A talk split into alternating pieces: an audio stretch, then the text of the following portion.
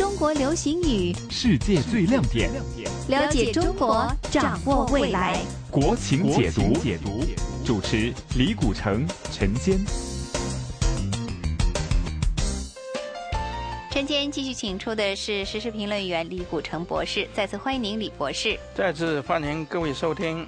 那么说到这个美国财富杂志呢，就曾经把受过高教育，而且是有创意、掌握现代高科学技术，能够创造大量财富，而且呢能够赚大钱的人呢，称之为金领。广东话是金领。那么其实，在中国大陆，我们怎么厘定哪些行业是属于是金领呢？金领呢是美国人发明的哈，它不是用这个服装的颜色。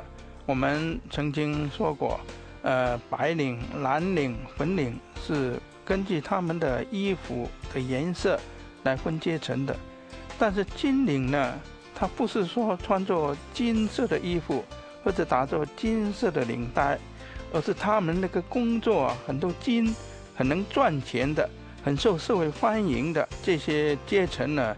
就叫做金领阶层。那么在美国的话，最多就是电脑啊，在金融风暴之前呢，这个基金经理啊，投资行业的那些炒股票的、炒基金的那些人呢，那个赚钱都很多的。一般这些人呢，都要受很高的教育，有很高的智慧，而且掌握一门超群的技术，他能够创造财富，又能够赚很多钱的，这些都叫做金领阶层。那么在我们中国怎么分金领呢？这个时代不同啊，也有所不同。现在在大陆呢，最多的就是那些高管，就是高层的管理人员呢，啊，或者电子科技的，以前呢还有这个经济啊、金融啊，啊，这些都是能够在人家想象中啊，他能够创造比较多的财富，而自己又能够赚很多钱的。